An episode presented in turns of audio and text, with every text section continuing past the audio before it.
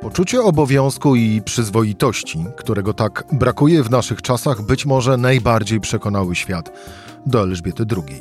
Dziś świat oddał jej więc hołd, na jaki chyba już nikt inny nie będzie mógł liczyć.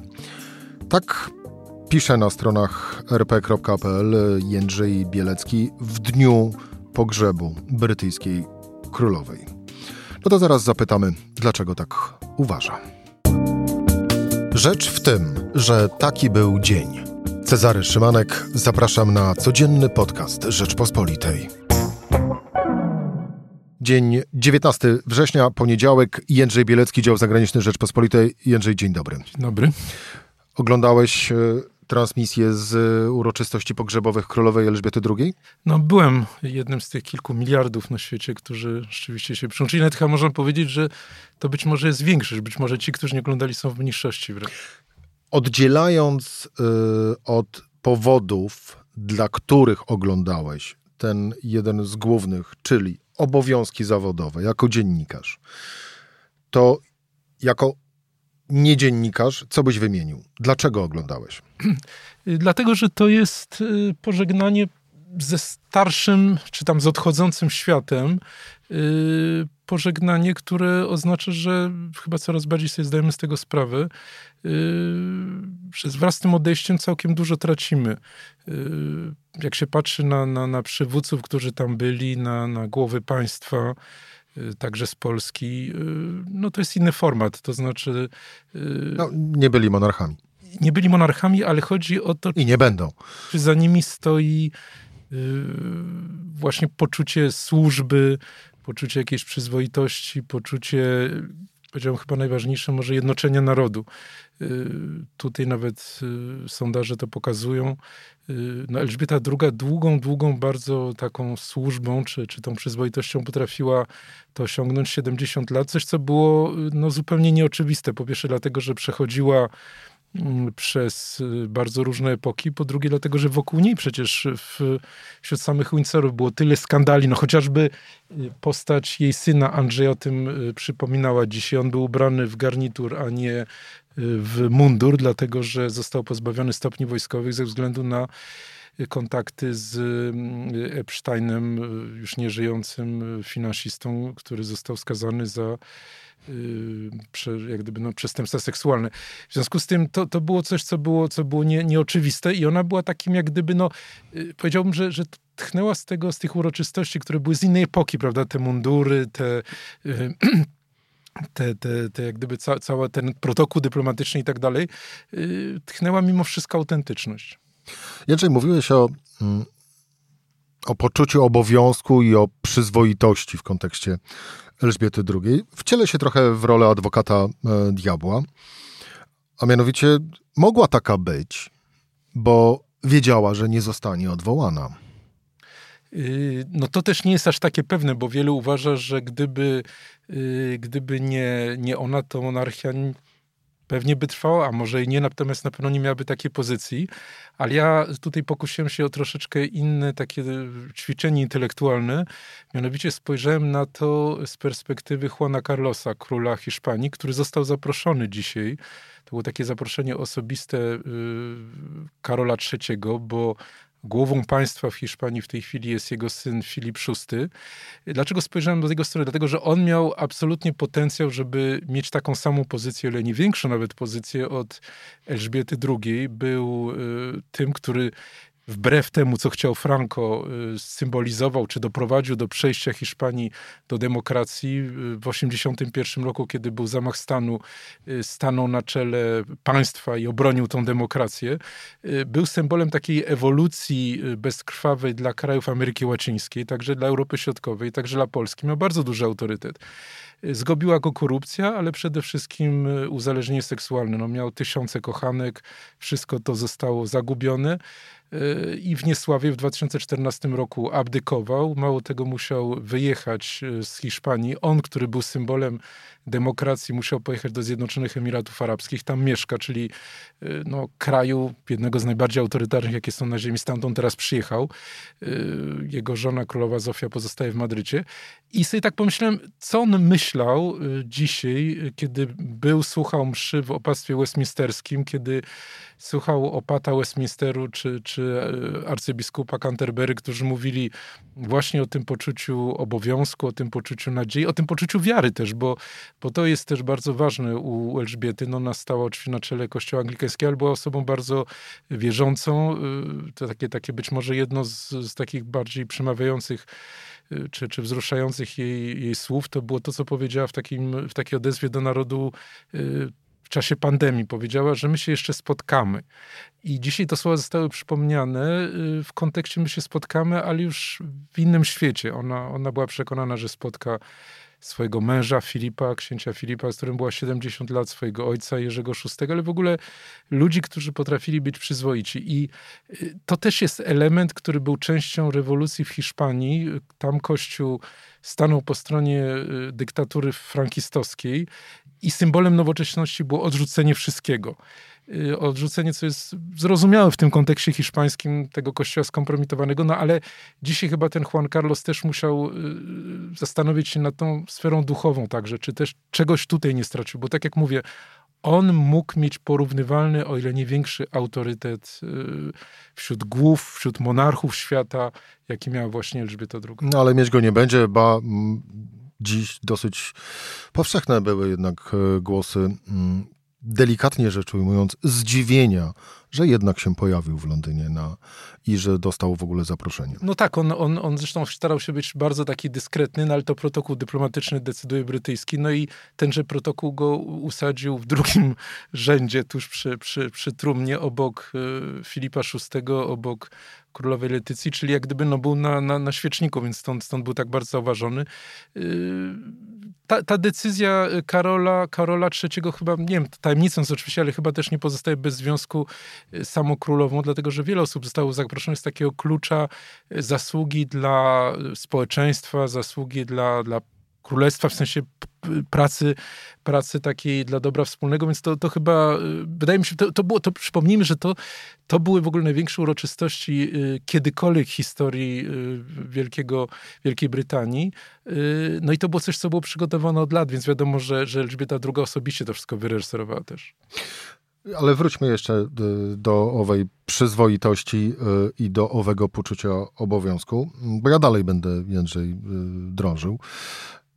I dalej tak naprawdę w tym samym, w tym samym tonie, bo jakkolwiek użyłeś dobrego przykładu króla Juana Carlosa, ale z drugiej strony, no to nie trzeba też byłoby robić coś więcej poza dobrym byciem, tak to nazwę, aby być jak królowa Elżbieta druga i by móc być właśnie przyzwoitym, by pokazywać swoje poczucie, poczucie obowiązku. Tymczasem, jak zestawiasz Elżbietę drugą z liderami obecnego świata, bądź też odwrotnie, z obecnymi liderami świata, tych największych, największych państw, no to oni zawsze tak naprawdę, to jest to właśnie wcielanie się w rolę adwokata diabła, mają z tyłu głowy a to wyborców, a to różne grupy interesów, a to powiązania, a to fakt, że jedna decyzja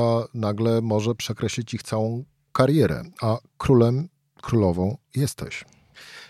No tak, ale tutaj bym też jak gdyby z kolei troszkę odbił kółeczkę, jeśli mogę, i zwrócił chociażby uwagę na to dziedzictwo, które ona pozostawia, myślę o wspólnocie narodów, czyli o Commonwealthie. Dlatego, że żyjemy w czasach skrajnego, coraz bardziej nacjonalizmu, gdzie definicją tego, kto jest dobry, no to jest przynależy do narodu, to wystarczy na przykład być aktywnym na Twitterze i w Polsce na przykład jak jesteś Polakiem, to jest to rewelacyjne, a wszystko inne, co jest poza granicami, to już są dla bardzo wielu ludzi no, jak gdyby kompletnie debile czy coś takiego.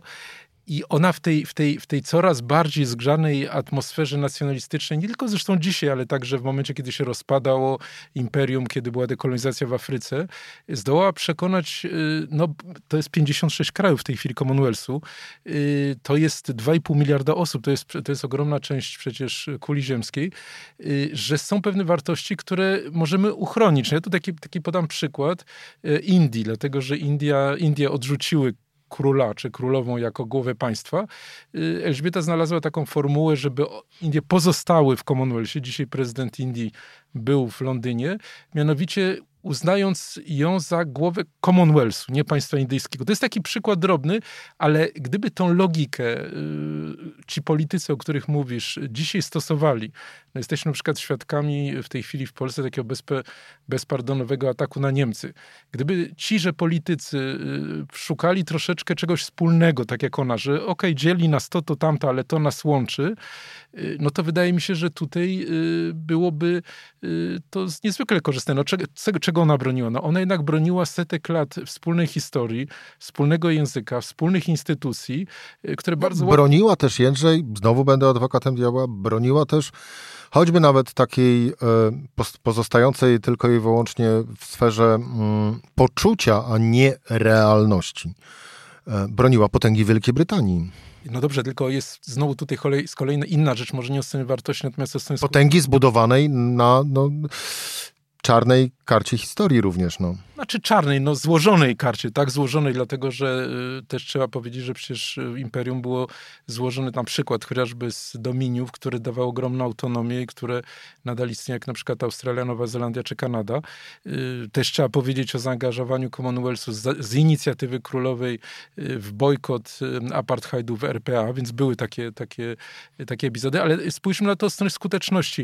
Y, y, czy jest jakikolwiek inny kraj, który potrafił zachować tak daleko dziedzictwo kulturowe, językowe jak Wielka Brytania. No, Francja tylko może zazdrościć, biorąc pod uwagę to, co się stało w Tunezji, w Maroku, w Algierii czy w krajach afrykańskich. Jedynym krajem, i tutaj znowu wracamy niestety do Juan Carlosa, no jedynym krajem to jest Hiszpania, tylko tam to nastąpiło zupełnie inaczej, dlatego że Ameryka Łacińska wyzwoliła się na początku dziewiętnastego wieku w dużym stopniu jako wynik wojen napoleońskich i, i słabości Hiszpanii, ale to wyzwolenie było tak naprawdę wojną domową. To znaczy to było wyzwolenie przez, nie wiem, chociażby Bolivara, Hiszpanów przeciwko Hiszpanom, Hiszpanów z półwyspu przeciwko Hiszpanom już lokalnym mieszkającym w Ameryce Łacińskiej. Więc to jest troszeczkę inna sytuacja niż w przypadku Imperium Brytyjskiego, gdzie, nie wiem, jedziesz do Kenii, jedziesz do Tanzanii, do, do, do R P A, jedziesz do, do na przykład właśnie do Indii i tam ten angielski pozostał i to jest główny język świata i ona potrafiła mimo wszystko no, to uratować. Więc jeżeli nie przekonuje cię spojrzenie klucz wartości, to może cię przekona klucz skuteczności. To idźmy dalej w tym przekonywaniu, bo powiedziałeś również, że oto dziś tak naprawdę oprócz uroczystości pogrzebowe królowej Elżbiety drugiej jest w pewnym sensie ceremonia pożegnania Starego Świata. A może to jest znowu bardziej ceremonia pożegnania świata jednych, jedynych władców, no bo monarchia również tak naprawdę to jest jedynowładztwo, na rzecz po prostu świata demokratycznego. Znaczy Wielka Brytania, no to jednak trzeba, żebyśmy, to, to, to musi to sformułowanie paść, no jest, jest demokracją i to jest demokracją, demokracją, tak. To demokracją znacznie bardziej dojrzałą niż na przykład Polska. No ja przypomnę, jak rozmawialiśmy chociażby o tym, jak nastąpiło odsunięcie w końcu nie tak dawno Borysa Johnsona, prawda? Gdzie partia, gdzie, gdzie torysi doszli do tej mądrości, że, że, że Johnson już no, przesadził w tych kłamstwach i tak dalej i znowu odwołam się do Polski. No jakby to było wspaniale, gdyby partia rządząca dzisiaj potrafiła na przykład odsunąć swojego przywódcę na, na rzecz kogoś innego i w ten sposób na przykład być może wygrać kolejne wybory. No nie, nie, nie zdobędzie się na to. Ale to wiesz co wtedy musiałoby się stać? Musiałoby na przykład dojść do czegoś takiego, że oto z rządu e, premiera Mateusza Morawieckiego musiałby odejść w proteście jeden z ministrów, mówiąc, że premier co najmniej mija się z prawdą, a raczej to się nie wydarzy. Ale on codziennie prawie powinien coś no, ale... następować. Natomiast y, no... Y, Wróćmy do meritum. Nie, wracam do meritum. To jest polega na tym, że to jest jednak znacznie bardziej dojrzała demokracja niż Polska. Tylko ma tą, tą, tą, tą formę monarchii jako, jako oczywiście wynik historii. No, ja dokładnie właśnie tak naprawdę tylko do tego wycinka, czyli do wycinka faktu posiadania monarchii w ramach systemu politycznego w danym, w danym kraju nawiązywałem. No bo oto żegnaliśmy dziś w poniedziałek chyba ostatnią tak wielką królową monarchę, w tym wypadku Elżbietę drugą na, na, na świecie. I I o to przyjechał cały świat, cały świat demokratyczny, żeby, no właśnie, żeby pożegnać, tęskniąc za tymi wartościami, o których mówiłeś, czy też żeby tak naprawdę być w tym momencie, no bo od teraz to już tylko i wyłącznie demokracja.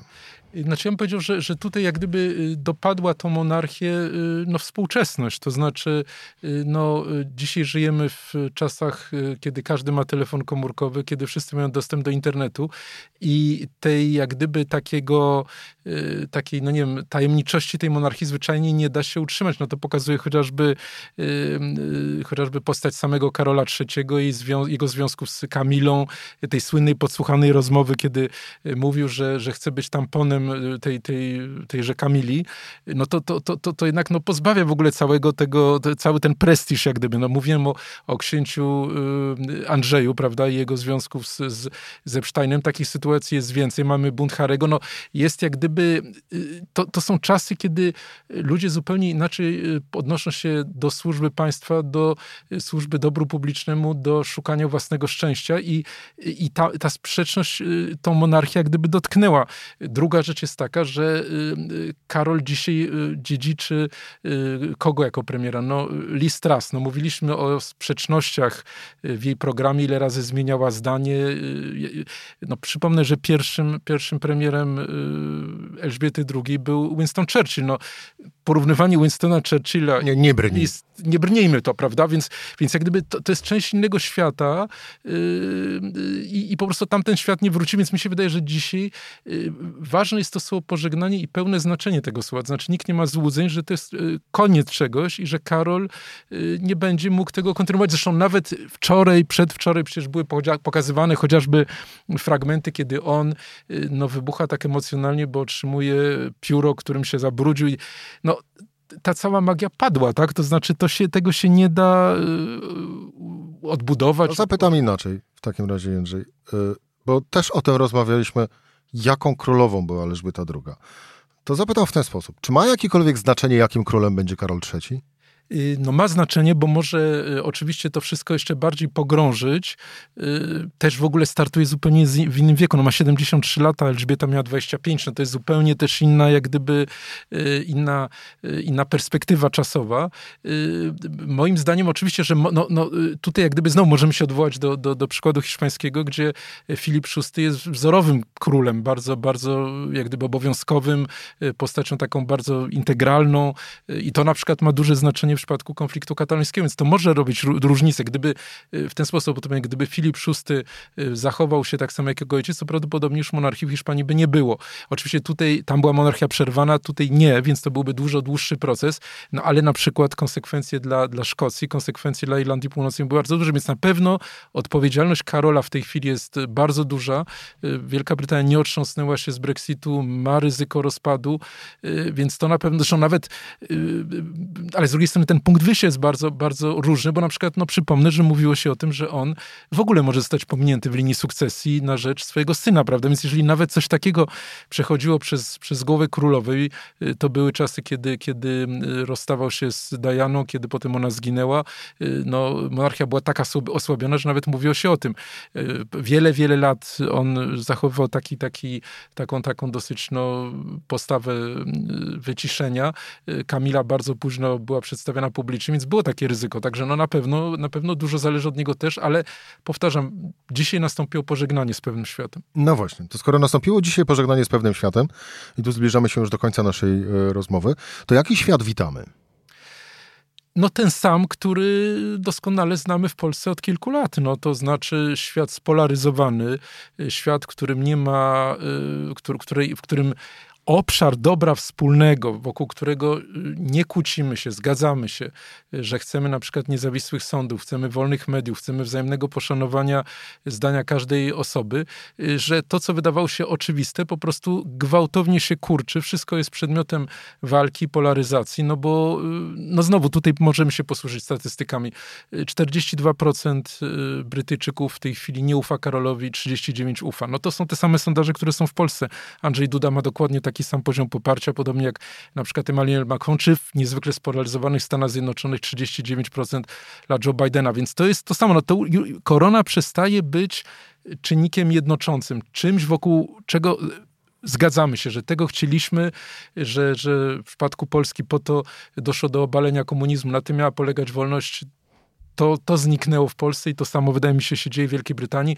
Tam spór na przykład wokół Brexitu jest niesłychanie, yy, niesłychanie ostry. No, yy, Elżbieta druga była znakomita, jeśli chodzi o ukrywanie swoich poglądów, zachowanie tej, tej yy, jak gdyby neutralności, która, która, która była jej obowiązkiem.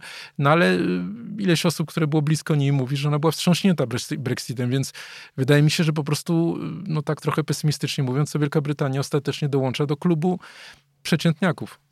Jędrzej Bielecki, dział zagraniczny Rzeczpospolitej. Jędrzej, dziękuję ci bardzo za rozmowę. Dziękuję bardzo. To była Rzecz w tym w poniedziałek. Cezary Szymanek, do usłyszenia jutro o tej samej porze. Proszę pamiętać sub- o subskrypcjach kanału Rzecz w tym Spotify, Apple Podcast i o stronie czytaj kropka r p kropka p l. Tam bowiem można wykupić prenumeratę i e, subskrypcję Rzeczpospolitej i na przykład czytać w całości teksty Jędrzeja Bieleckiego. Dziękuję.